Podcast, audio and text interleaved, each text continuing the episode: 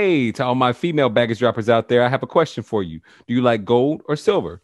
Well, at Brienne and Company Jewelry Store, you can find anything that you like. That's right. Brienne and Company is a jewelry boutique that has durable minimalist jewelry. She uses genuine pearls, local shells and sea glass, natural gemstones, and of course, precious metals.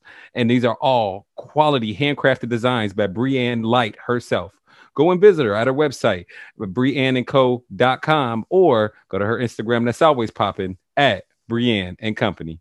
Thanks, Brienne. Ladies and gentlemen, boys and girls, and all my baggage droppers around the world, welcome to another episode of the Drop Your Baggage podcast, where we talk to people that are dope, that can bring you hope and teach you a technique that can help you cope. And I, I it's hosted by me, the self talk engineer Charles Wolfork himself. And today we have an incredible guest, an amazing dude right here, brother from another mother, Pohaku Kauea. Now, Pohaku is from Wailua, Kauai, Hawaii. He is a professional bodyboarder. Uh, he has been bodyboarding for two decades and has won multiple competitions.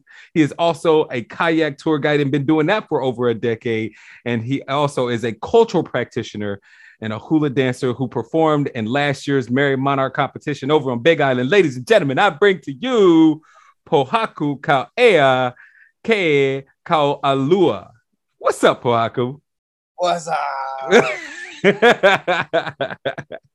hey man, thank you so much for coming on the podcast, bro. Yeah, on a magic. Dope. So you, uh, what you just told me not too long ago was that you made your dreams come true because you said you dreamed of being a bodyboarder.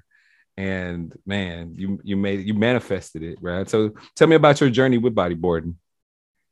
Um started when i was two uh like just being pushed in by my brother at Anahola Bay.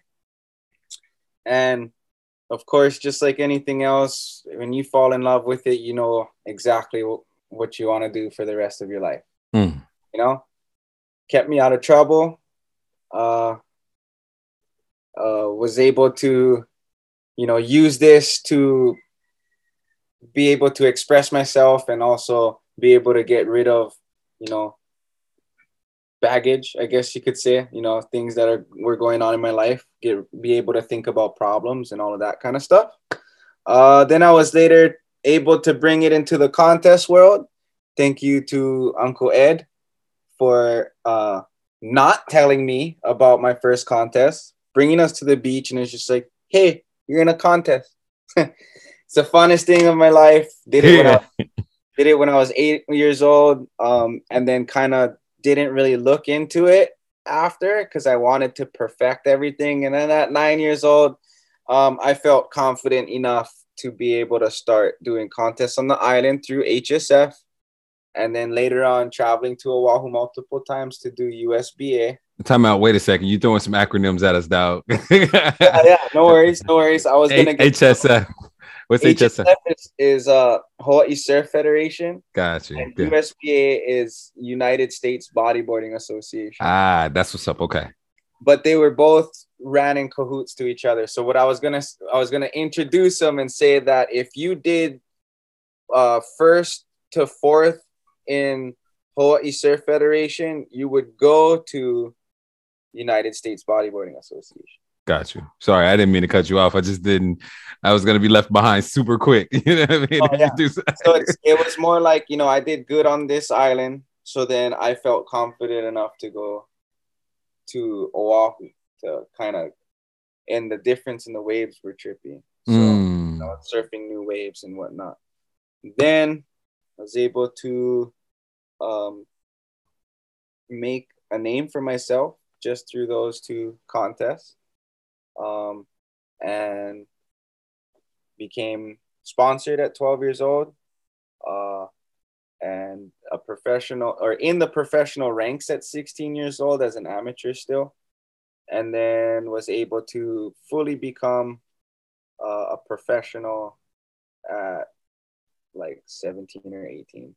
Wow. Uh, I stopped doing amateur contests at around that age and uh, accepted my first paycheck from a contest. So that's how you know you that's how you become professional, I guess. Awesome. I got a, a bunch of questions for you. So, what was it about the water that really called you when you were young and, and like that you had this connection with where you can express yourself and let go of the things that were bugging you? Uh, so water, you know, well, first of all, surfing. There's a few elements of surfing that you can't get anywhere else. Mm.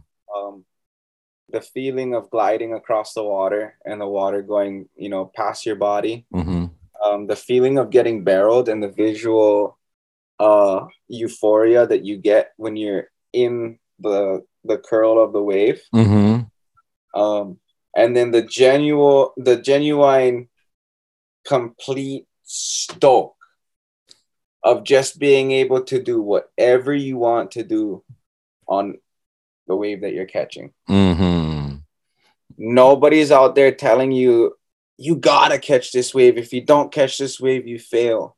Nobody's telling you you gotta land this way you gotta land this trick. If you land this trick you fail. Hmm you know it's it was really a way that you could express yourself. If you fell off your board into the water of course it's water. Most of the time it wouldn't hurt hmm as you hit reef but that's different. Um but you know it was really like i could I, everything in the water when i'm bodyboarding i control except for the wave. Yeah. so it's being able to use one element that you can't control Yeah. But controlling what you do with that element. And it was, it's weird how it connected at such a young age, hmm but it was something like, hey, I could, I can't get enough of this feeling and I could live with it for the rest of my life. So it was something that I chased. Love it. And like, uh, tell us some of the life lessons that you've learned from uh, being in the ocean and being a bodyboarder. Patience is key, Why? or patience and perspective is key. So patience because you might not always get one wave after another. You know, you get one set wave, you got to wait five to 10, maybe 15 minutes. If you're at pipeline a whole hour to get another wave, hmm you know, so you're spending, you know, three, four hours and maybe only getting three, four waves. Mm. I mean, at pipeline, there's over a hundred guys out in that lineup. Right. And so when you're trying to surf, you dodging people, you're running people over, like, and then you finally get a wave and somebody cuts you off. Like, you know, it's it's really hard in places like that. But Mhm. you catching a wave every time you paddle out to you like catching a wave, paddling out, and then having to sit in the lineup for like 20 minutes to an hour to get a wave. Right. So, um, like, I don't know. For me, it just, it's, it's something that I definitely can live with for the rest of my life, and it keeps you young. It keeps you young, man, for sure. Oh, how so? Um, keeps you in shape. Mm-hmm. Keep your mind like always looking around to like understand how the wave's gonna break. Mhm. Understand where not to be. Mhm. You you ever seen the movie North Shore? No, not yet. You gotta watch that movie. You'll, you'll remember this. When Uh-huh. the wave is here, don't be there, or you're gonna get drilled. But just like if you you might have heard this saying, Mm. nobody listens to Turtle. I've heard that before. Yeah, Uh, It comes from North Shore. The movie. Yeah, because Turtle's the one that says that. Okay. He's, he's a you know haole surfer boy, but he's like, if the wave is here, don't be there. yeah. Drilled, you know. uh-huh. And so, like, yeah, that's where nobody listens to Turtle comes from. And you were talking about perspective too. Yeah, and then perspective is when you catch the wave. Not every wave is the same, Mm. but you have to look at the wave in a certain way to be able to know what tricks you can fit into what part of the wave. Uh, you know, 360 in a pocket, then you get barreled a little bit, and then you come out and you do like uh like an air aerial maneuver or something. God. Hey, so you got to figure that out like in like seconds, like a It's- nanosecond, like boom, instantly. You got to feel it, and then intuitively you'll know, like, oh, I can do this, this, and this. The way, the wave gets all hollow or Uh-huh. flattens out, the Uh-huh. way the pitch of the lip is, like how much speed, how how you how much speed you know you're gonna get Mm-hmm. off of the wave, so that you can time from your takeoff to the la- the ramp point. Mm-hmm. Um, and then when you're in the air, you only have that split second to be able to bring your board back underneath you to be able to land on it. Oh my gosh. It's got to feel good to like feel like you can fly for a second too. Yes, it definitely feels good to be weightless. Yeah. Yeah. Hashtag somewhere between heaven and earth. yeah, yeah, yeah. Um, all right. So who was the first uh company to sponsor you? The shout out to them. Science Bodyboards was the first company to pick me up as a bodyboarder. Thank Uh-huh. you, Norm Skorgi. He lives out there on Oahu. Uh-huh. He he owned his own shop, um, Turbo Surf at the time. Mm-hmm. and um, him and my mom ended up getting in contact because my mom was actually the one that searched up how to get me sponsored. Hmm. And so she, I guess, ran into Norm somehow. He ended up, you know, telling her to bring me by. I went and checked out the shop. Um, it was during one of those Oahu contests. So then he came down to the beach and gave me a brand new board. Cool. the contest on that brand new board and ended up winning the 12 and under division. Hey. So that's how I, I solidified my spot um, in in uh, on the team. Oh man. And, and how's this? So this is kind of bittersweet, but more sweet than bitter. At the contest, you know, the, we finished our heat, and there's you know two Oahu local boys, one Mhm. Maui boy, and then me from Kauai. Mm-hmm. And so we all surfed in the surf contest, and you know, everybody was and when we were all finished, you know, the crowd kind of came down and grabbed one guy who was one of the main like local boys from Oahu and like picked him up on the shoulder Mm-hmm. and like hiked him up the beach like he won the contest, you know. So we're like all like ah like all bummed, you know. Yeah, yeah. All the other kids are just like wow, like he gets carried up the beach, like we already know who won Yeah. that sucks, you know. Yeah. But whatever, like you don't win everything, but it was just like, oh wow, like okay, I guess he won. So now we're just wondering who's in second place between the rest of us, you know. Yeah. So so then we're just like, oh whatever. But it's the finals of an amateur twelve and under, Mm-hmm. so they don't announce uh the final places until the award ceremony after the contest. Mm-hmm. So we waited, you know, went and surfed or free surfed and stuff at the shore break and whatnot. And then Mhm. later on at Senior Frogs, or what used to be Senior Frogs, um, on Oahu was where the award ceremony was. Mhm. And so I'm like kind of just waiting, you know, for us to be announced. And we're the first ones to get announced because we're the youngest crew. Mm-hmm. And so they go through the names. The Maui boy, I mean, yeah, the Maui boy came fourth. The other local boy from Oahu came third. And so I'm like, oh, okay, sick. I get second. You Wait know? a so wait a second. The guy that they carried away, he came in third. No, no, the guy, the other guy. There was two Uh, boys from Oahu. The gotcha. other one that didn't get carried away came in third. So Uh-huh. I'm like, oh, sick. I got second. That means Yeah. I, that means I get uh, I get brand new fins. You know, Yeah. psyched, like, yeah, brand new fins. And then they're like in second place and they say the Oahu boy's name. And I'm all, what? I get a board? That's so. I was psyching, bro. And like, Uh, and yeah, so that's that's how it went down. Like in my head, I was like, I counted myself out already. yeah. Him up the beach. I was like, so I guess that's who won. Yeah.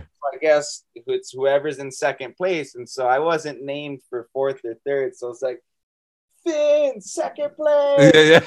like all psyched, you know?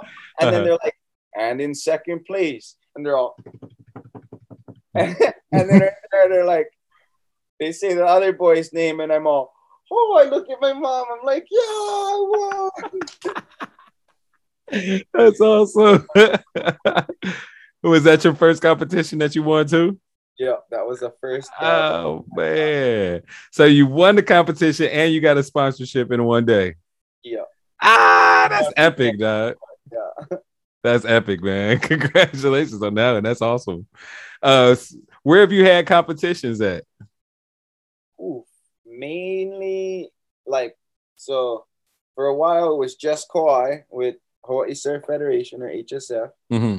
and then Oahu was you know USBA, which is United States Bodyboarding Association, and then also the Pipeline Contest, which is IBA, which is International Bodyboarding Association, and that was the one that went around the world for a while, and then uh, going back and forth between those, um, doing contests on Maui, doing contests on Big Island, and then finally going and following the USBA tour. Mm. United States Bodyboarding Association tour, which went to Huntington, um, Sandy Beach on Oahu. Uh, what's the other one? Oh snap! Ocean Oceanside. Um, in Oh California. snap! Loud as hell. Um, and then uh, New Jersey, Jenkinson's Beach, New Jersey. Oh, oh, crazy! So how was the how was the um differenti- differentiation between all the way all the way uh, west and then all the way east? No difference. No difference. Um, the water stinks a little. Um, but there was no difference, like because the contest in New Jersey hmm in like the September window where you can sorry where you can I don't know how to turn this off. Hell no. where you can surf um like when you surf you surf in in um board shorts Mhm. where usually like they're surfing like complete you know five millimeter wetsuits in the Oh, wow. winter time where guys come out like they have beards and stuff and guys come out and there's icicles on their beards Oh my god! like it gets like these guys like so you've had a slushy before right Of course. like they surf in the ocean when it's a slushy Hell nah. It's nuts oh my god i thought it, no worries. I'll edit all this part out. that's like where I've had contests in in America or in the US. Other than that, I've been to Brazil, Chile, Portugal, Australia. Um, I've been to Tahiti for free surf, and then I've been to uh, Indonesia for free surf as well. What's been some of the roughest things that you went through as far as being a bodyboarder? Missing flights. really? That's the what was so tough about that? not having the money to be able to get another one Mm, and having to like really like throw a nuts pitch to the sponsors for them to cover just that one flight because all you got to do is like you know you miss a flight you can't get another one because you don't have enough money so you get them to pay for that just that flight and then you meet up with your flights that you have going home you know what i mean wow, yeah. So you were pretty much stuck in a in, in a spot. Yeah, and like for me, it's it's no big deal. It's just a little challenge. I mean, I have a whole month Mhm. you know, to, or not a whole month, but at the time when I missed the flight, I had a couple days to get there, but I had a whole month to be able to like wait or uh, to be able to link up with my next flights back home because I Mhm. was in Portugal for so long. Mhm. So I was like, all I need to do is get to Portugal and then I'm good. Like you guys don't have to really help me out any financially, you know, way. But if I spend this money to go to like I had the money, Mhm. but if I spent it, then I wouldn't have had money to be able to rent the car that I needed to get to and from each contest because of the the commute in Portugal is so long. Wow. That's intense. Being all the way across the Pacific Ocean and the Atlantic Ocean. Yeah. uh, and stuck there. That is intense. How did how the heck did you? So you had to call the sponsor up. They they fronted you the cash, And did you have to pay that back? Uh, yeah. So what it was, it wasn't really like it came from the company sponsor. It was like the the uh, representative of the company, not Science. It's another company that I I had um I had gotten a hold of Mhm. before I left. Mm-hmm. They're not my sponsor anymore, so I'm not gonna say their name. But um, they they uh, helped me out and got me to where I needed to go, and then um, you know I kind of did like a little trade. I did have to pay some of the money back, but the other part of the trade was was doing um, like photo shoots and and videos of me bodyboarding for advertisement for them Cool. Which which was cool. That's pretty much a sponsorship. But then they they ended up falling through. Mm. They're they're no longer, you know, a thing anymore. I Mhm. just know that if I say the name, that then the person that's connected to it will hear about it. Well, yeah. it's like that. Well, we don't, we Yeah. don't want no problems. yeah, yeah, yeah. hey, one thing that's uh inspiring about you. So I met you. You remember where I met you? Up at, on the on the mountain, right? Is that the first time? First time I met you was at the Kauai Men's Conference. We were in the same group together. Yes, that's Yeah. right. Hell yeah. Oh, I'll never forget it. I remember you. I remember like, then this is a solid ass dude right here. Cause we were talking about what makes a man. And you said the most important thing was integrity.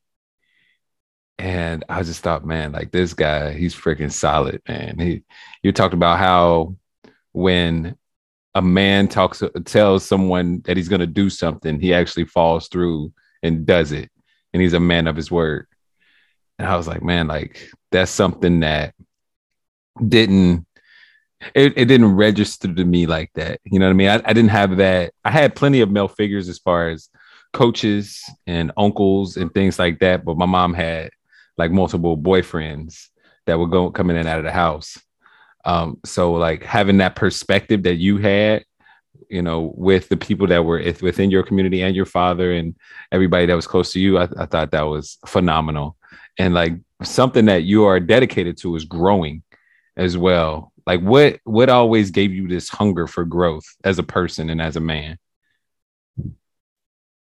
um seeing the amount of respect that knowledgeable people get because knowledgeable people not only have knowledge about a lot of um you know outside things um you know i.e cars or you know their profession but like when you have general knowledge about you know people and things that could have been done better or things that that um you know you like showing how you can take positives positives away from negatives you know a positive you can take positive lessons Mhm. away from negative situations uh like i see how much respect people get uh like knowledgeable people get in that sense because you know my my parents like we've they've given me everything you know what i mean like Mhm. Everything i wanted they gave they they gave me uh they you know they would put together the finances to get what not only i needed but my brother and the family of course. But it was like i don't know it's kind of hard to explain. It was it was knowing that money isn't always what gets you respect. Mm-hmm. and then growing into uh, uh like seeing like self-help books and like growing into myself i started realizing that money is actually what makes people think that you're a complete asshole. Mm. and uh, Uh, and then and then well i mean think about it. Like you just say, you say to a local boy i'm from princeville and look at the look they give you. Yeah. because everybody's rich in princeville they think you're some stuck up person. You know what i mean? But not everybody's like that but it's just exactly. few bad the few bad apples that they've met Yeah.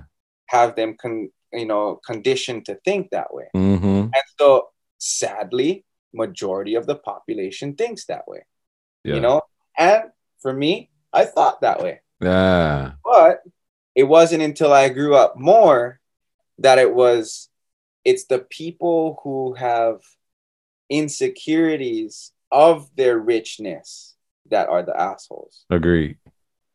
And so I was like, that's where I was like, hey, knowledge won't only like it gives you respect to a certain point, but knowledge, the more knowledge you have, the more money you can get paid if you place that knowledge in the right perspective. 100%. And so when I seen that, I was like, hey, okay. And then I started reading self help books, and those started helping me realize, like, hey, some of the most successful people in the world read, you know, three to five books a month, you know? Mm-hmm. And so it's like, well, shit, look like I gotta get on my read game, man. yeah, yeah. So, so like, yeah, reading books, but also books are good, okay, but nothing is gonna teach you as fast as experience. Hundred percent. And being able to travel to you know the 12 different countries that i have been to mm-hmm. i was able to see a whole lot of different aspects of a whole lot of different lives and just to realize my life and where i come from and how my life was set up like dude to some people my life was given to me on a platinum platter not mm. a gold not a silver on a platinum platter like to some people especially going to places like Indonesia. Guys get paid five hundred dollars a month over there, mm-hmm. and they boss Okole over there. They boss ass. They do the nutsiest things. They climb. You know the people over here that get paid $48 an hour or some crazy salary to go climb those really, really, really, really tall towers to go make sure that they're doing whatever the towers do. Mm-hmm. They get paid a lot of money but in Indonesia, the people that are doing the same job don't get paid. They, they get paid 500 bucks a month salary.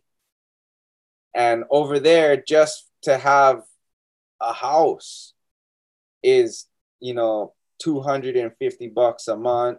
Then they have like the junkiest electricity, and that's like another, you know, hundred something dollars a month. I mean, I'm looking at this and they're they get so they get 500 rupiah. Yeah. Mm-hmm. if you know what 500 rupiah is, how much is that in the US dollar? Like 11 bucks, 12 oh my, bucks. Oh my God. That's crazy. Or like, and it, and that like fluctuates, you know, like I think when I was there back in 2007, it was 20 bucks.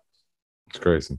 Nowadays, when I went back there last year, or sorry, the year before, um, it was it was 17 bucks. It's crazy. And it's like, bro, you only get paid 17 bucks a month. hey, that's uh when um Tony Robbins said that some people live off of a dollar a day. And that's what he was talking about. I never thought about I never like knew what that meant. I was like, how does it how does that happen? But he's talking about the exchange rate, how people literally live off a dollar a day, and that's more than enough for them to live off of and and and like pay their bills and to eat off like of. Five hundred dollars in our money would be able to buy those people a house for the whole year. It's crazy. So like you know what I mean because they're paying what five to ten bucks US for a house for a month. That's wild. But the house, you know, but it's not our house. It's not like a house like we're used to, you know what I mean? Like they're still sleeping on the dirt, like open dirt, you know what I mean? It's just a roof, yeah, and a walls and open whole windows, no screens, none of that. If you want that one, that's like a thousand bucks for a whole year. I saw something similar to that when I went over to Honduras. And I was just shocked that people live like that. So, what you're talking about that um well, what you were just talking about was experience was um the, with the knowledge? Yeah experience. experience. So there's two ways that you can be knowledgeable and one of them is definitely experience and the other one like you were talking about was through reading. But it don't mean anything if you don't experience it by taking action and ap- applying what you read. Because with those self-help books it doesn't mean a damn thing. It doesn't mean a damn thing if you don't like actually apply what you read. Together exactly. Hell yeah. Yeah, like if I mean, it's just like anything. Uh, your coach tells you how to run a pass route. It doesn't mean shit if you're not running the pass route. Yeah, real talk. It doesn't mean anything if you don't even catch the ball. yeah. You know, yeah, of course there's that aspect, but what was it? It was experience and action. Experience and action. Yeah, but but like experience is what you what you did was you changed your perspective. What you actually changing your expected perspective and like going to those places and seeing how other people live, that that makes you a lot more grateful. You know what I mean? And I, it's it's a thing to where a lot. I wouldn't. I, sorry. Go ahead.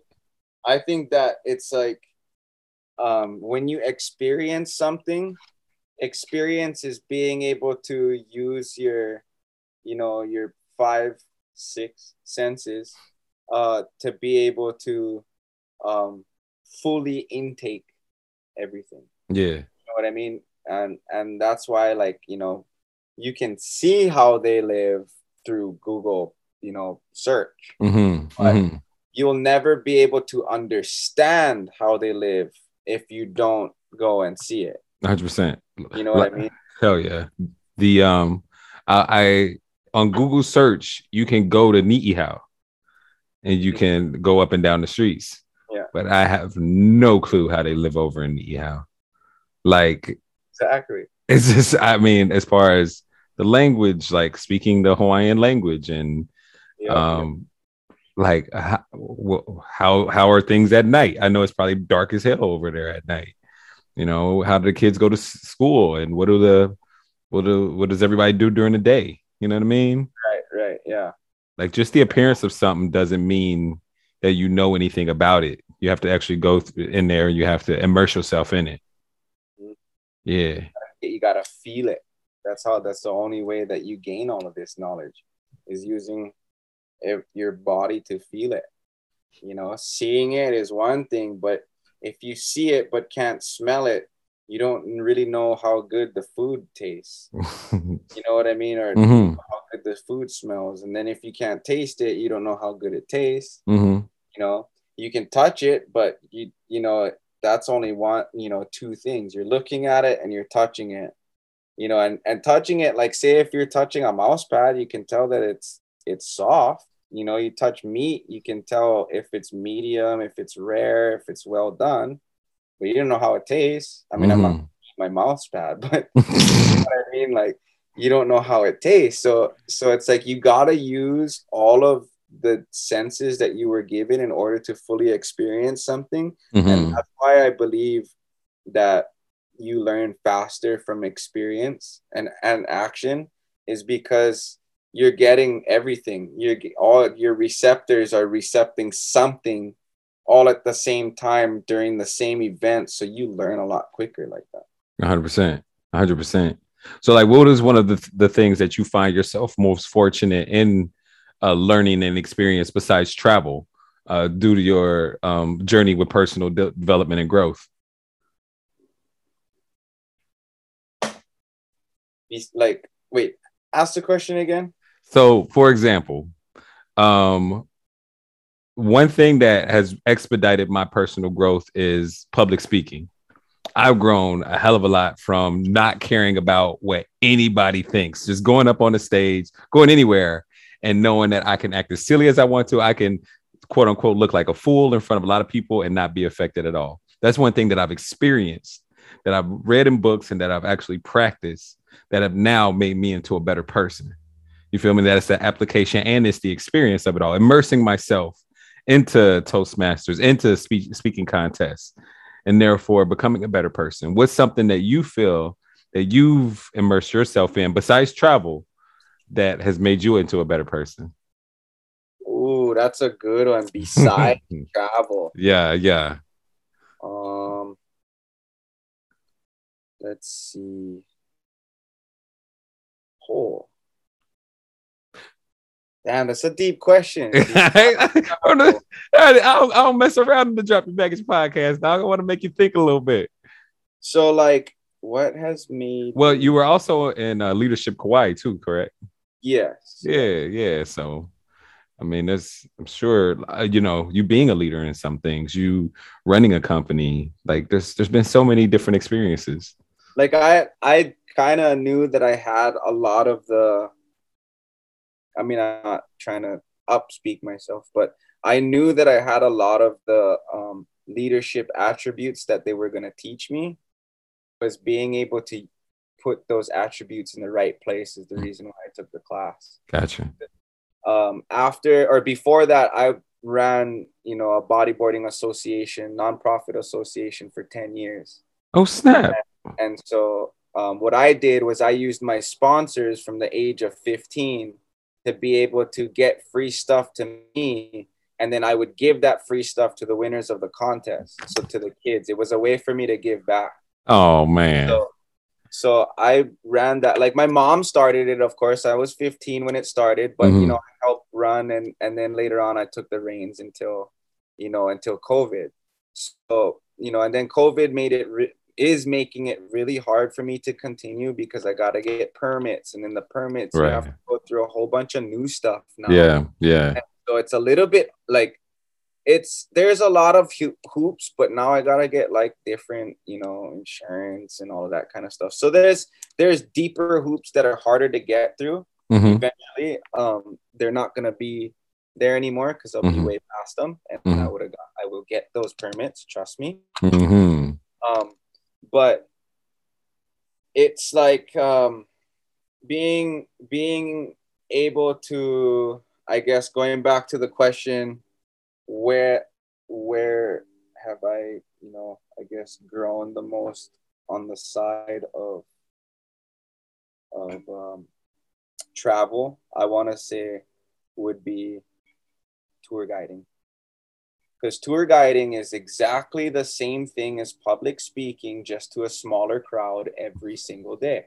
Mhm. so now when you get a different crowd every day instead of one crowd one day Right. it's a lot harder because you're you you have to i mean it's i wouldn't say a lot harder because in a big crowd you got to gauge more people Mhm. in a small crowd you gauge lesser people but when you have a new crowd every day it's a different engagement you know what i mean so i feel like that and fig not figuring out but kind of feeling and seeing the different types of of backgrounds and lives that people come from while you're on tour because like hey i've been doing kayak tours for 19 years it's the best freaking couples therapy ever you know what. I mean?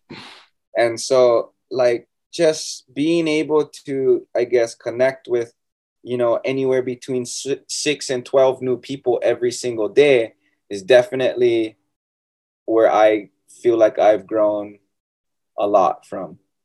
Yeah. And then also the suggestions. So, like, when I get into some conversations like this, like I said last time, it's rare for me to get in conversations like this. But when I do, uh, especially with somebody that I don't know, like that's when I get like the really cool, like, um, you know, they, they tell me what books they read, um, they tell me what movies and documentaries they watch, and all of that stuff. Like, hey, the way I look at it is everybody in this world that you come across has something to teach you. Mhm. Now, you just got to find out what it is they were trying to teach you. Even if they weren't trying to teach you anything, you can learn something from them.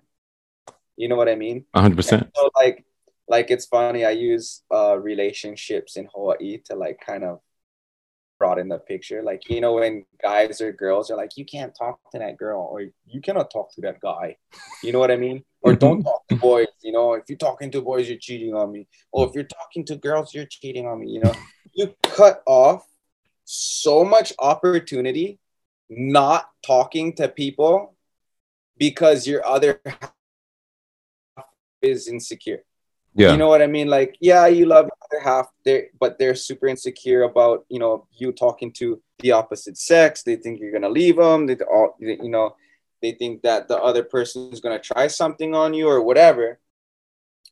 Um, it's just really like you cut off a whole bunch of opportunity from like half the population. I don't. I mean, that's if boys and girls are split directly down the line. Mhm. you know, half the population you can't even get any knowledge from them because you're not allowed to talk to them. Like, you know, that's that's hard for me. And so when you know, when I you know, I've had a few girlfriends who despise what I would do because I'm like, I'm not trying I could care less if she likes me. Right. I'm not trying to hook up with her, but hey, she's the one that's able to go golfing or do whatever she does while I'm at work. T- tell me, I Mm-hmm. what can I can't I learn from her right now? Mm-hmm. You know what I mean? She's able to live her life, and I'm at work. You're at work. You go talk to her then. You know what I mean? Like get something from her, kind of like Real talk. there's something there that she's doing that if she really wanted to, and it, all literally sometimes all you gotta do is ask. Mm-hmm. You you could meet the guy that sells all the blueberries in the world and Mhm. ask that guy. He's German, by the way. I met him playing golf. Anyway, so ask that guy what he did to get to where he's at today. I guarantee you he has something to say, especially if you're playing around at 18 with the Mm. guy. He's got to say something. Yeah, yeah. know? So it's like it's kind of shitty when I see couples like that Yeah. because you know it's it's real close-minded when you see that kind of stuff and it's just sad because they don't understand what they're doing to not only themselves but their other half. Man, And it's that's just something that I use as an example because it's that's a huge example in Hawaii. yeah, for sure. yeah, I've, I've heard. I've in fact I've I've experienced it in my my single days. Um you know? yeah, yeah, yeah. And um you have you're so humble. Yeah, I mean, and you have this affinity towards connection with people. And I see that you have on your can shirt representing can. Uh hey, tell us about can real quick. Uh just uh, you know, just real Oh, quick. okay, so no matter what you do in life, you always can, period. And it starts in Hawaii. Well, the brand started in Hawaii, so that's why the the Hawaiian Islands are there. But um, yeah, no matter what you do in life, you always can. If you find your can, you can literally do all the things you don't want to do to get to where you want to go. Amen. because that's kind of the the deal you know? You want to become a doctor? Who wants to go to school? Exactly. You got to go to school to become a doctor. You know you got to do what you don't want to do to get to where you want to go.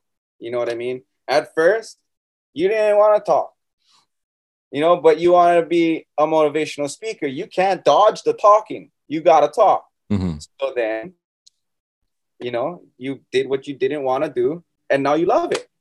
Absolutely. You know, and it that's just what it is. You know, like, um, I wanna, uh, you know, like so to say, football players. I, I want to be the best football player in the world. You know, well, you ain't gonna get better sitting at home. You better go be running pass routes or reading over plays or running wind sprints to get faster with with you know weighted vest on or something like it's not going to just fall into your lap. Hmm and who wants to run who wants to run wind sprints? I don't want to run wind sprints no. But I, no. You know but hey if you want to be a football player you want to have good lung system for when you go surf you want to be a soccer player you want to be any kind of an athlete you got to be somewhat in physical shape hmm i don't say got to be in shape because round is a shape too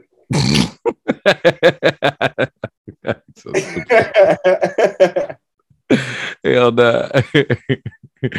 oh man. Yeah. Amen. Hey, Can. Shout out to Can. And uh here on the Drop Your Baggage podcast, we talk to people that are dope that can bring you hope and teach you a technique that can help you cope. And that technique is mental and emotional release. Uh, and today, Pohaku is going to be getting rid of a fear that he has. He has the fear of scarcity. hey, Pohaku, hey, tell us more about this fear of scarcity um, and why you want to get rid of it today. because it's something that I don't want holding me down anymore. Yeah. Uh, something I don't want to think about when I have to think about the situation. Um, and something that doesn't uh, like, you know, it, it arises a little bit of anxiety. I'm not the person to really use that word openly because I think anxiety can fully be controlled. Um, but it does give me that, excuse me, that worry a little bit. And if I was to think about, you know, a lot of like, or not a lot of things, if I was to think about the things that bother me in life, there's not very much, but that would be the biggest one for sure. So it's the the fear of not having enough um, when you're put in a, a certain situation where you have more responsibility. Yes. And it's more of a particular situation because I don't know, other situations don't seem like I wouldn't say don't seem as important to me, but don't seem like as much of a challenge. So like it's a weight, it's a heavy weight. Like yeah. can we get more into it? Yeah, yeah. Okay. So like it's about like when your parents pass away, your parents are a big part of your life and your company and and who you are. They're like your biggest support system. Yes. And you said that when they pass, you won't have that support from them, whether it come from you guys uh, splitting the bills to them being able to support you and doing the small things to hold everything together. Yes. Yeah. So like when it uh so when it comes to not having them around, it's like I don't have enough support in order to keep all these things together. Yeah. I guess you could say it like that. What else could you say? How you say that? Yeah, when you say it like that, it almost seems a little easier to think about. because it's like yeah it's the support that that i would be scared of losing wow words is that it yeah like because like it's the scare you know a scarcity of not having enough it's not really not having enough it's not having the support mm-hmm not having that like backbone almost, I guess you could say. Yeah. Um, and I guess that comes from being or getting used to. Mm-hmm. Uh, or like being conditioned. Mm-hmm. Almost, I guess, depend on it. Mm-hmm. Like I don't know. I wouldn't say I depend on it, but it's something that I know that I depend on it. It's something that it's not like I solely depend on it, but like it's something that like if something goes wrong, I can depend on it. Yeah. I can just hey, you know what I mean? Um and I guess, yeah, honestly, I want to say like that comes from running the the association, the bodyboarding association. I want to say that this is where where that stems from a little bit more. Yeah, so it's like having the ducks in a row. Um, I kind of lost for the bodyboard association. Thought. I'm sorry. Oh, yeah, yeah. So with the bodyboarding association, it was hard to find support, find people that would, you know, be able to do the things that uh, needed to be done during contest day. You know, um, showing up, uh, showing up first of all, like on time, um, setting up tents, you know, setting up the PA system, setting up the generator. Like there, I remember a lot of times doing all of that by myself, mm-hmm. and then you know, being like, oh, you know, this is such an awesome contest, and then being like, oh yeah, thank you very much, you know, and then at the end of the day, I'm like, oh my god, because I'm so dead. So yeah, and and then when I would get the help or like people would be like, "Oh, like do you need help doing this? Do you need help doing that?" It was more of like it wasn't the, the at the time where we needed help putting up the tents. It was at the time of setting up the contest. Mm-hmm. So you know, like in that retrospective, I did all the contest setup like the pre-contest setup by myself, getting the permits, um, getting you know getting all the permits. There's three different ones. uh, getting the sponsors to to um, support the contest, um, get you know the judges to come down and help, even like being able to trust some of the judges to show up on time, and you know thank God had a few judges you know that love the sport and show up for judging, you know. Mm-hmm. And then those guys became the guys that would help me set up the tent, you know, towards the end, you know, towards the, the tail end of everything. And, mm-hmm. and like you get the Grom's parents that will come and help a little bit. But like when it came to the pre contest help, like first few years, I would set up the contest by myself. Like at the beach. And then after that, like people would show up and then I'll just be like, oh, set up the tent over there, set up the tent over there. Well, I would get all the paperwork part ready for the contest, you know? Mm-hmm. So then I'd have that physical help. But then when the, when it came to doing the behind the scenes pre-contest, getting like dropping off the applications for the permits, going to different shops and throwing out a pitch to be able to get them to sponsor the contest um, writing out, you know, um, sponsorship packages so that you could give them, you know, after you do your spiel, you give them the paper so they can see what kind of sponsorship they can give you. You know, I did all of that by myself, mm-hmm. not because I didn't have support, but it was hard to trust the support at that point. Right. You know, and it was like, I feel like the scarcity part is also stemming from that because I I didn't want to not have enough for the contest. Right.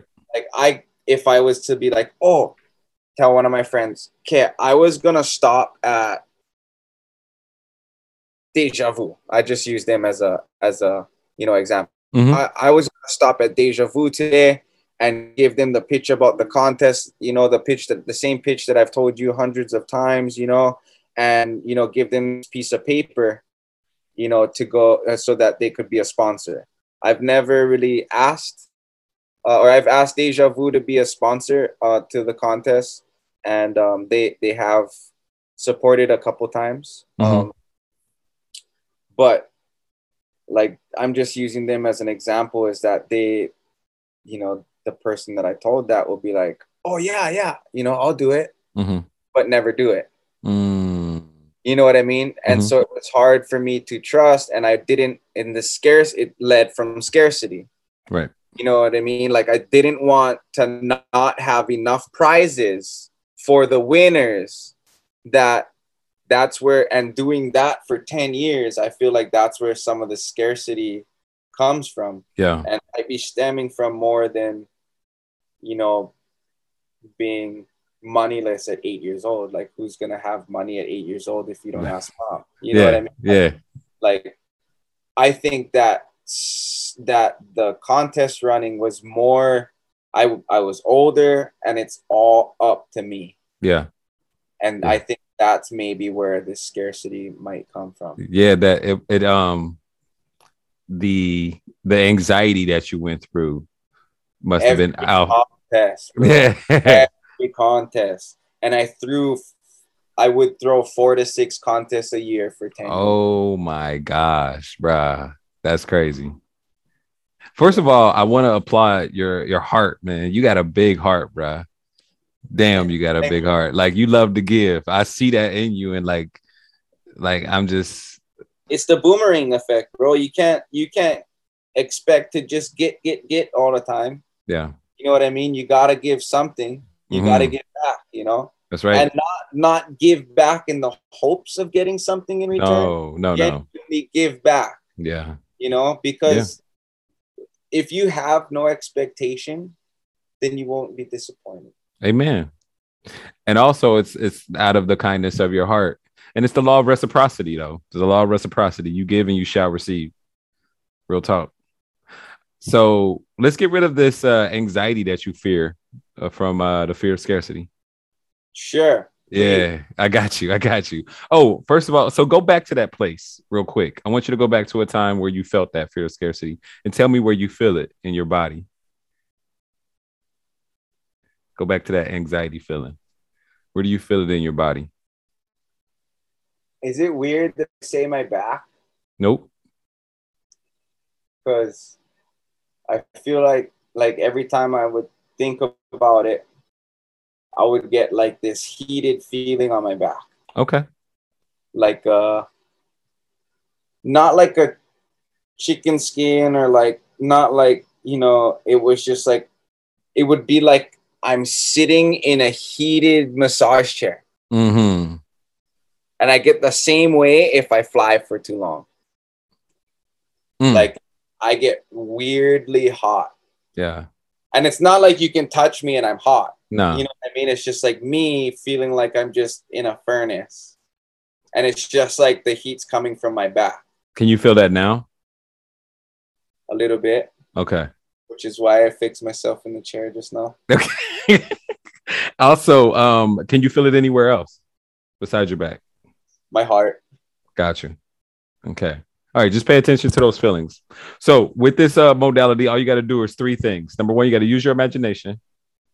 Number two, you got to uh, one. Number two, you got to follow directions just like you follow a recipe or Google Maps. And number three, you got to trust the process. Know that I'm your guide and I'm going to be leading you through this easily and effortlessly. And I come from a place of love and high, high vibrations. Yeah. Yeah. Uh, also, we're going to create a, an imaginary timeline. So with your imaginary timeline, your um, your past can be to your left, to your right, or behind you. So if you were to know where's your past, behind me, where's your future? in front of me. Perfect. All right. So is it all right with your unconscious mind for you to release this fear of scarcity today and for you to be aware of it consciously? Yeah. We already talked about the root cause a bit earlier before we, we started the podcast. Tell everybody what happened when you were eight years old. Uh, eight years old was, uh, you know, I hung out with my brother, guys, who's 12 and a half years older than me or around there.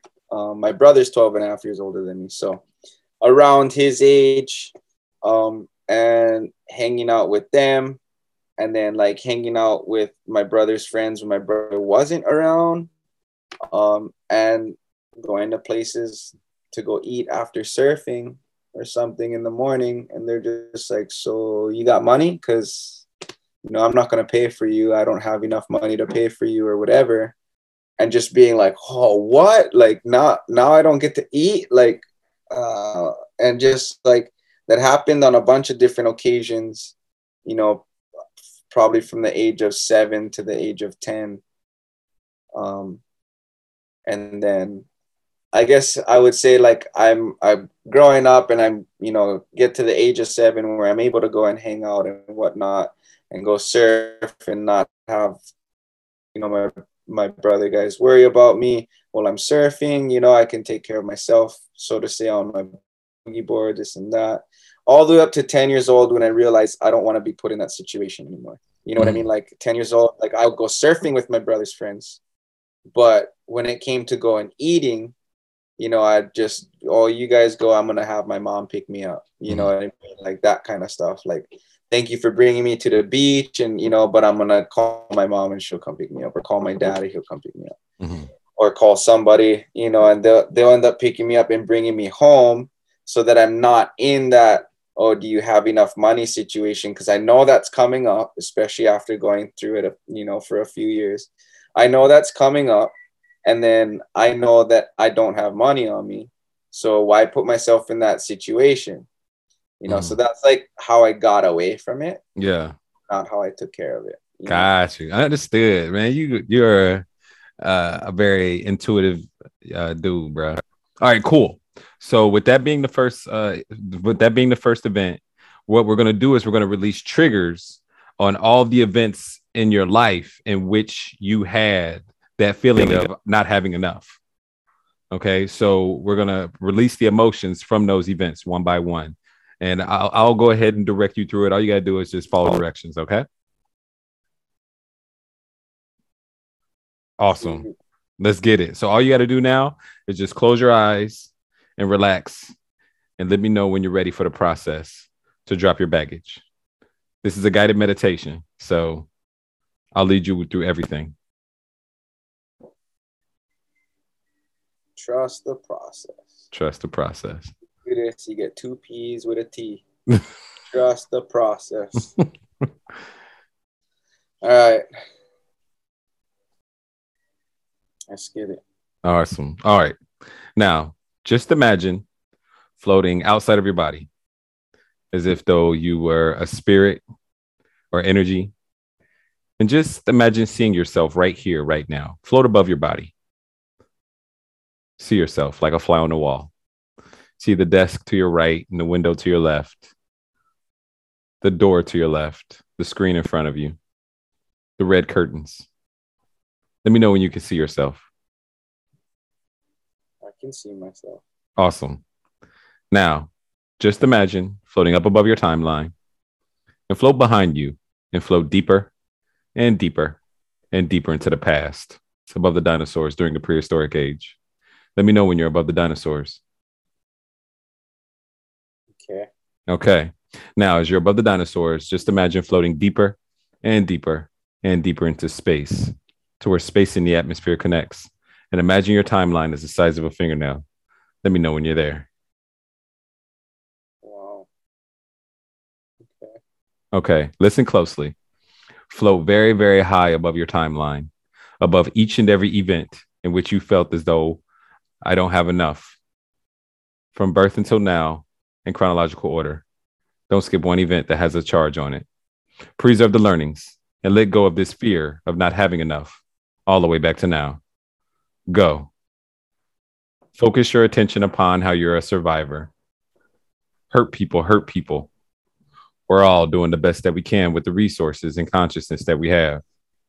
We can't control anyone else's actions, but we can control our response. We can grow stronger and wiser and learn from other people's actions and mistakes.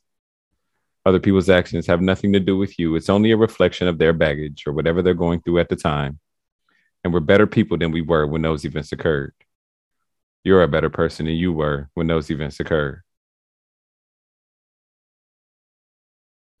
What is something positive and empowering you can tell yourself in each and every event with the consciousness that you have today that will allow the emotions to evaporate like water on the concrete on a hot summer day? Also, be sure to look at other people's point of view so you can have a deeper forgiveness. So you can have deeper forgiveness, deeper empathy, and have a deeper breakthrough, the most profound breakthrough. All good? Flow down into your body and open your eyes when you're ready. Welcome back. That's trippy. yeah. I've never actually like kind of thought about it like that. Like how I mean, I've thought about looking at problems from Mhm. about 360 degrees.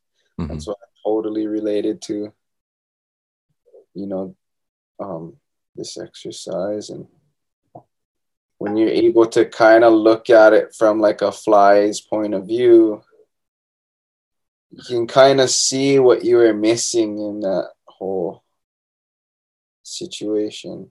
Know and like you know i think about that when when problems challenges and situations pop up now. Mhm. but not what i've gone through in the past hmm Yeah. So you've always been reflective, yes but That's not. that's something that i plan like every night is to you know spend 15 to 20 minutes reflecting on what i went through through the day mm-hmm. and being able to like like kind of confront it in my mind if it was a bad situation and embrace it in my mind if it was a good and just kind of learn whatever lessons good or bad were there. Hmm and then discard not really discard the whole thing but you know keep it in the memories as you know something that worked positive for me. And yeah. Yeah. use that for for um what you call use that for like future preferences Mm, right. Right. Right. Because there'll be many more. Uh, oh, for sure. Hell yeah. Oh yeah. You're so young. There's many more, you know, problems to be taken care of. Like I don't really like to say problems because problems switch switch your mind to think that they're bad instead mm-hmm. of challenges to think to make them good. Mm-hmm. Something that you can overcome. Mm-hmm. Yeah. So like, go ahead. Kind of like what we just did. Yeah, yeah, yeah. It's a, a really, really deep uh, reflection tool. So the uh the um being coached through that is different too. You can kind of like listen and understand what you should be doing versus thinking and believing that that might be what you should do. You know what I mean? Like when you're reflecting, when you reflect by yourself, like you don't really have somebody being like, go, you know, be a fly on the wall, you know, look at all the past, you know, situations that was just similar like this one.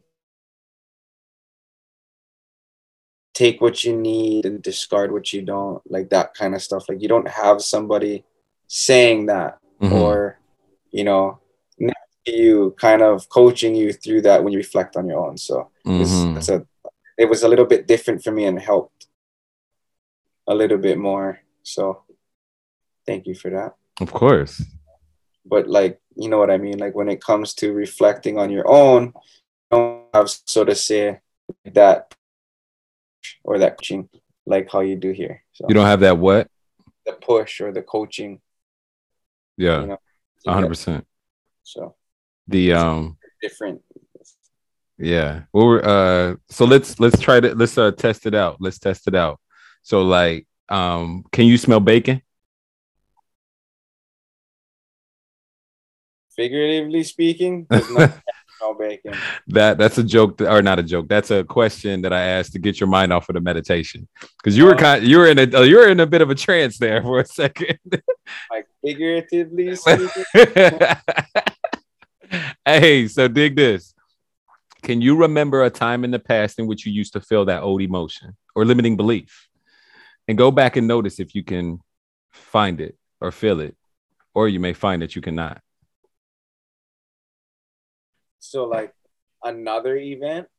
So go back in the past. Mm-hmm. Okay. And see if you can uh and, and go and remember a time in which you felt as though you had that limiting belief or that negative emotion, right? That we were going over. Yeah. And see if you can still feel that feeling that you felt before, or you may find that you cannot. No. No, because there's, you know, after when you said to go through a few of them or go through all of them or all the times that you felt like that mm-hmm. i started getting closer to here mm-hmm. to um, you know the present part of the timeline and it started becoming lesser or like yeah lesser noticeable less like it doesn't really it honestly doesn't really matter. It's more like like now if I was to look back on the situation, it's like it was it was that that got me to do at least one or two things of what I'm doing now. Right. You know, which is, you know, being able to one is have the plan. Because mm-hmm. back then that's what I was missing. Like, hey, if I'm gonna go surf with these guys, mm-hmm. maybe I should have asked my mom before leaving for a few dollars for lunch after. Right.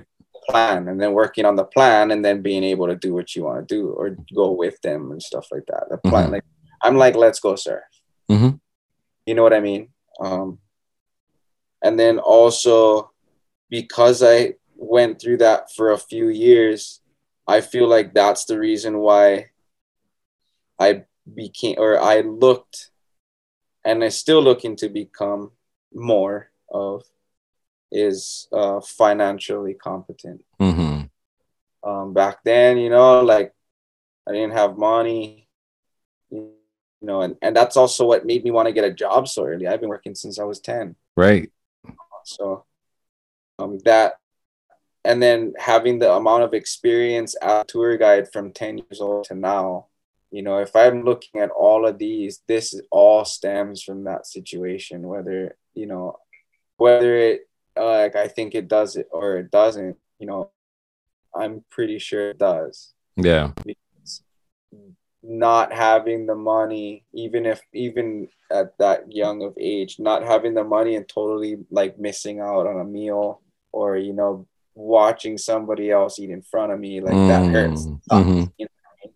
And to Mhm. be like, excuse my French, but no, fuck that. That ain't happening. you know what I mean? Like, and then, and then not like at the time of when it's happening, saying that to myself, but not really getting rid of, you know, that the hold that it, you know, it had on my anxiety and being, Mm. being how I was. And it's just, now I can look at it and be like, that's why I am where I'm at in those certain categories today. Yeah. Um, yeah. So You'll And- never. yeah, I don't know. It's just I'm kind of stoked that I just went through that from a different point of view. Amen.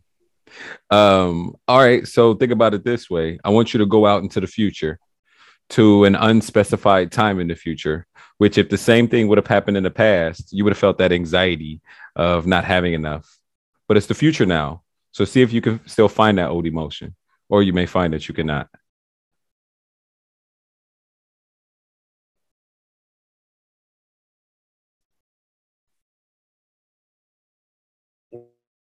In the future,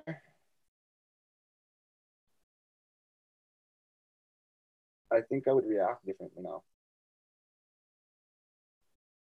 Oh, did you get? Did you hear me? Yeah. Okay. Because it said, you know, something about the internet. Yeah. You would um, react differently now. Yeah, I think I wouldn't. I think I wouldn't think along the same lines as when I as as I did. It almost would be more of like, okay, like I got this kind of deal. More like a challenge. More like, Yeah. we- like you don't have money. Like, no, but I will. you know, like I will have money. You know, I, I will. You know, and I might not have money now. You know, for so to say this meal, hmm but this, you know, it's this moment's gonna pass. hmm It's and I'm gonna be in a place where I, you know, just you know, if I ever come to that situation, it's okay, buddy. I got lunch next time. yeah. Yeah. Yeah. I like like yeah, you don't have to pay for me. You know, like I I I'll skip this meal. It's fine. You know, but just know that the next time we go surf, I got lunch. Yeah. Yeah.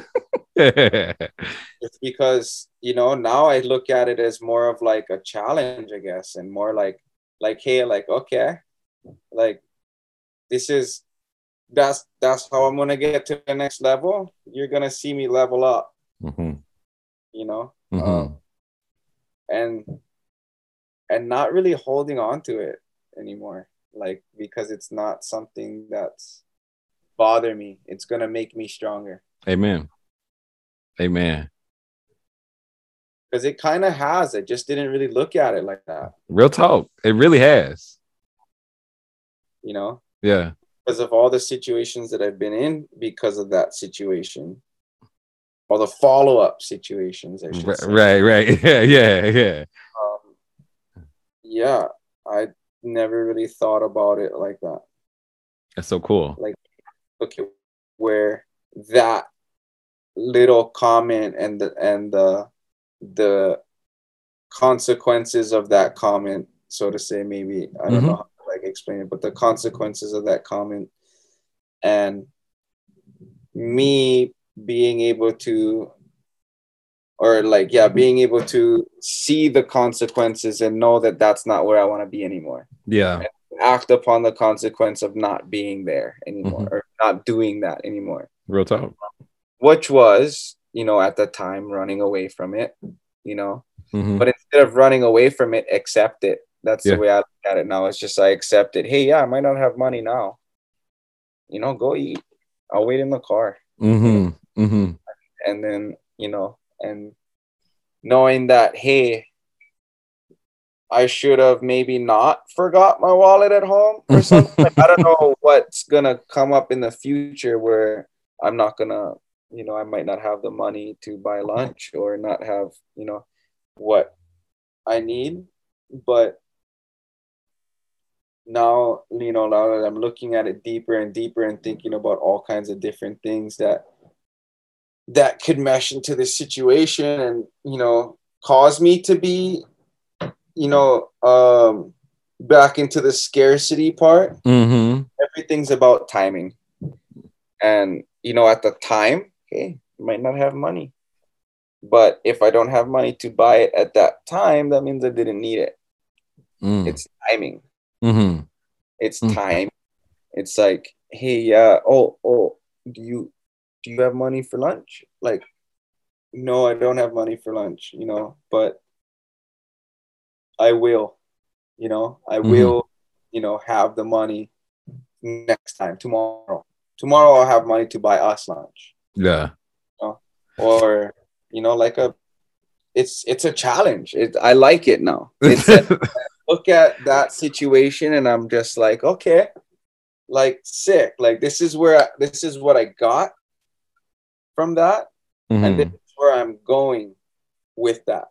There's also a thing to where there's there's abundance as well. So with the abundance factor, like we there's more than enough for everyone. Oh you know what I mean? So you don't That's what I ever have to, you don't ever have to go without. You know what I mean? So it could it could come from a mindset of, I, I, I've always had enough. Mhm. I've always had more than enough, and I always will. yeah, You know what I mean? Like whether you are in Portugal, whether you right, whether you I like tied that together. I Yeah. just told you earlier in this thing that traveling the world made me see that I had my my life served to me on a platinum platter. exactly, exactly, did. yeah, And it's always gonna be like that. now. exactly, exactly. you know whether i'm in you know london where everything's really rich and expensive i'm I still got what i need Exactly. go Yeah. go yeah. Yeah. You like that's what it is right there. That's the abundance. Mhm. let's go you feel good now, yeah? I love it. the process That's right. oh my gosh. Oh my gosh. I love it. Huh? one down hey, so so like um tell the people how uh so tell the people like about how you feel now because I asked you to go back to that place. I feel and pumped. I'm gonna i'm sorry i'm going to like uh interrupt but i am pumped. Like bring it. We got this. It's a challenge that i'm gonna win every time. Oh tell people about how you feel about um those old situations where you were setting up for the nonprofit how do you feel about those situations now? Eased. Easier. Guarantee next time when i get the chance. It's not gonna feel like that because there is gonna be a next time. Trust me i'm getting those damn permits. Hell yeah. But you know i'm you know i'm gonna be able to do what needs to be done hmm and it's gonna be a challenge which Mhm. makes it fun. And we're gonna what is his name? Larry the cable guy. We're gonna get her done. Hell yeah. Hell yeah. Hell yeah. That's what i'm Larry talking about. Guy. Hell yeah. So it's not it's not a th- you don't see it from that old point of view anymore. You see it from this new point of view of it's it's just a challenge. I'm gonna overcome it. I'm just gonna thrive from there. We thrive on challenges. Yeah, hell yeah. Get her done. I can't believe I just thought about that. no, right? That's the first time that uh, cable, uh, Larry the Cable Guy's ever been quoted on the podcast. I love it. I love it. hey man, congratulations on, on, releasing that fear, man. You you you just look like you feel better, man. That's automatic, bro. Oh man. Hey, let's uh let's let's tie this up in a nice little bow. Please give the people some words of wisdom. No matter what you do in life, you always can. and don't let um don't ever let anything or any negative situation bring you down. Um, there's a positive you can pull out of every negative situation. But in the end, after you pull out that positive from the negative, don't let the negative weigh you down anymore. Amen. Because that's what I just released. Amen. Amen. That's awesome. Good stuff. Hey, thank you so much for showing up for your divine appointment. And also, thank you all for listening to the Drop Your Baggage podcast, where we talk to people that are dope, that can give you hope and teach you a technique that can help you cope. Oh, look, look, look, look, look, look. Tito Abundance. Abundance, boy. he is on it. I love it. He's hype. Hey, this is uh that is Pohaku. This is Charles Woolfolk, your self-talk engineer. If you uh, like this, please consider hitting the like and subscribe button if you're on YouTube and Facebook. And if you're on any podcast platform, give a brother five stars and uh, give me a little feedback. Hey, until next time, you guys, take care of yourself, take care of one another. I love y'all so much. Peace.